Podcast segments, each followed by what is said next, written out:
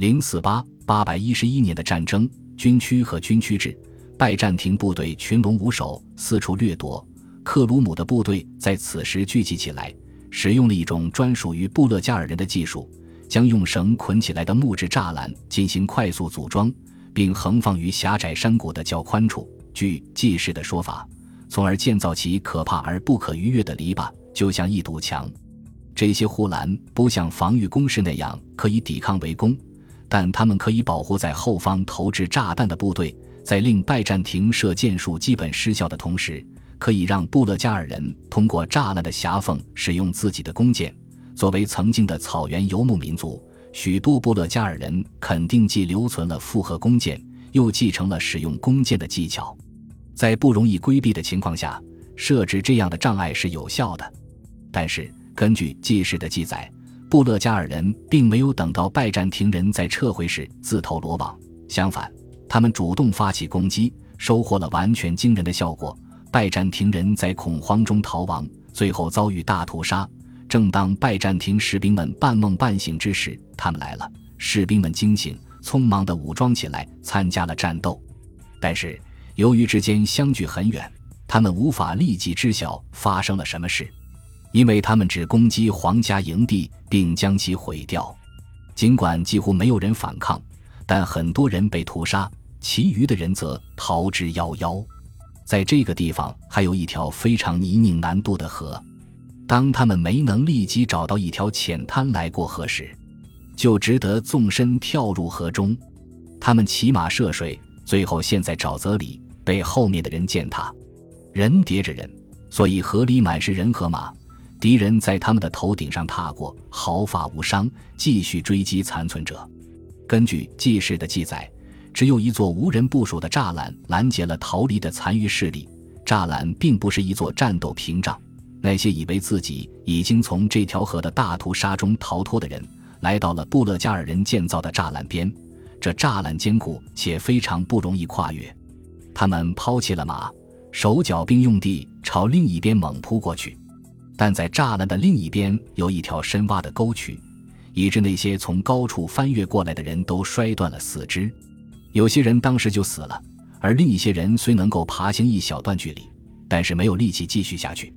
在其他地方，人们放火焚烧栅栏，当绳索被烧穿后，篱笆在壕沟上方倒塌，那些逃跑的人突然摔落，连同马一起掉进了火坑里。同一天，尼克弗罗斯皇帝在第一次进宫中被杀，没有人能描述他是如何死亡的。受伤的还有他的儿子斯陶拉基奥斯。他在统治罗马人两个月后，由于脊椎受到致命伤害而死。自从哥特人于三百七十八年八月九日在阿德里亚诺普杀死瓦伦斯以来，尼克弗罗斯是第一位在战斗中死去的罗马皇帝。但八百一十一年的灾难则更加危险，因为没有人可以接管帝国，就像三百七十八年的西罗马皇帝格拉提安那样。直到三百七十九年一月任命狄奥多西为东方奥古斯都后，才解除这种困境。更重要的是，胜利的布勒加尔人就在距君士坦丁堡二百英里以内的地方，而哥特人在胜利时却离罗马很远，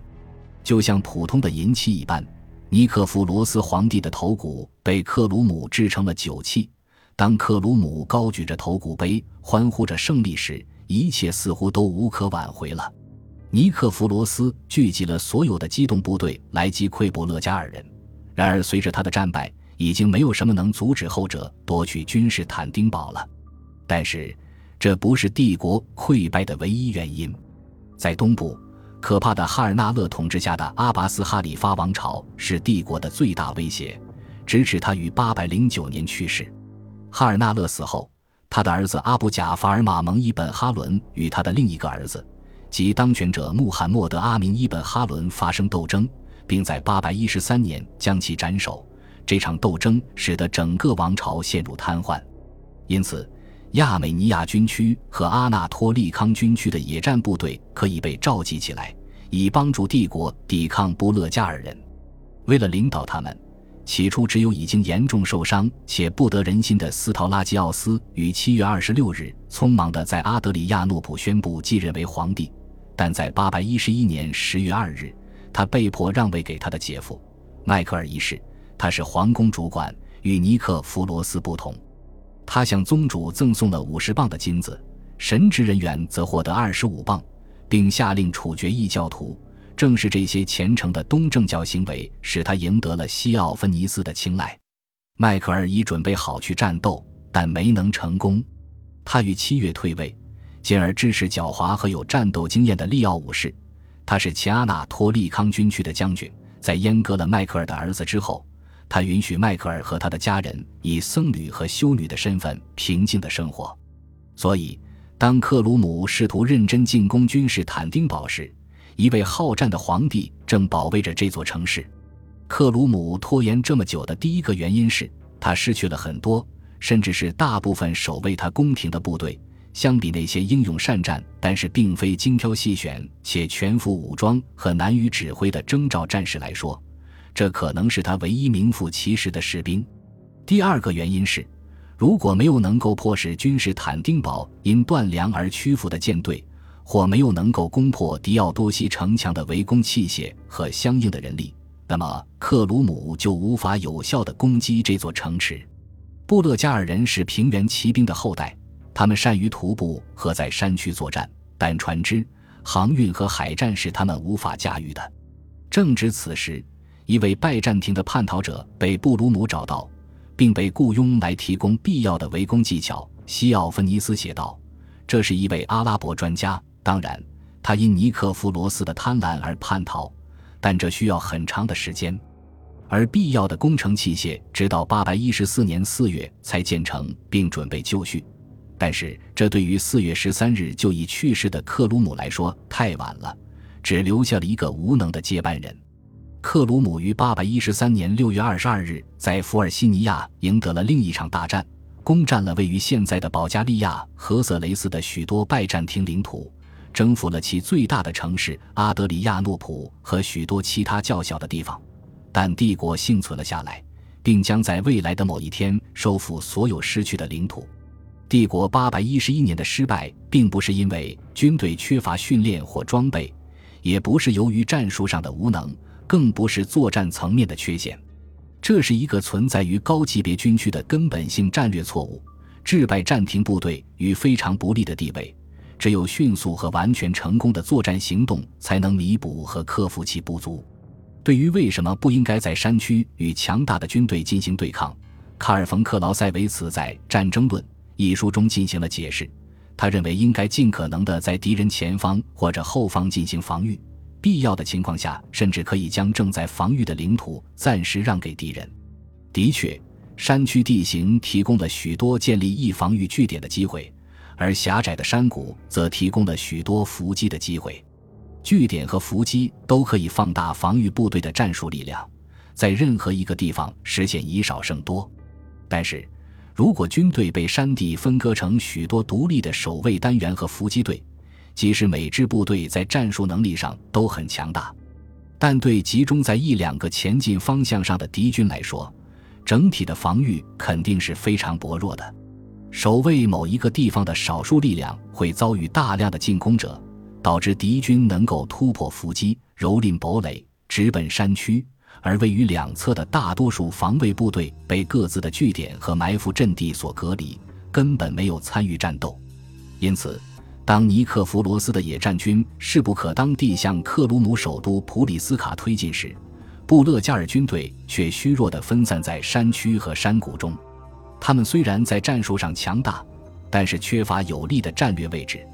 这使他们既无法抵御拜占庭的进攻，也无法保卫克鲁姆朴素的宫殿。但他们并没有受到拜占庭进攻的困扰，因此，当克鲁姆征集他们进行针对拜占庭的反击战时，他们能够立即采取集体行动，切断拜占庭军队的退路。如果尼克弗罗斯读过克劳塞维茨的著作，把他的全部精力都集中在克鲁姆的军队，而不是克鲁姆的宫殿，那么这一切都不可能发生。只要波勒加尔人的力量被摧毁，尼克弗罗斯就可以在不担心被反攻的情况下，拥有宫殿和敌人的一切。就算已经将皇家禁卫团、军区野战军和非正规力量调入色雷斯，尼克弗罗斯也没有暂停或者放慢他的前进步伐，因此克鲁姆并没有机会可以集结自身的力量。毫无疑问，由此产生的正面冲突是残酷的，将产生大规模的伤亡。但是，仅仅凭借数量优势，拜占庭人也会获胜，然后尼克弗罗斯就可以安顿下来，并相信布勒加尔的主要力量无法与他抗衡。从而把新夺回的土地纳入可征税的范围，或者，如果克鲁姆拒绝战斗，尼克弗罗斯就可以向普里斯卡进发，夺取宫殿，而他也这么做了。但是他却没来得及在布勒加尔人到来之前迅速地撤回帝国领土。此外，这次撤退应该谨慎地进行，就如向前推进那样，前有侦察兵，侧翼有反击伏击的部队。还应有准备突破波勒加尔人栅栏的战斗团。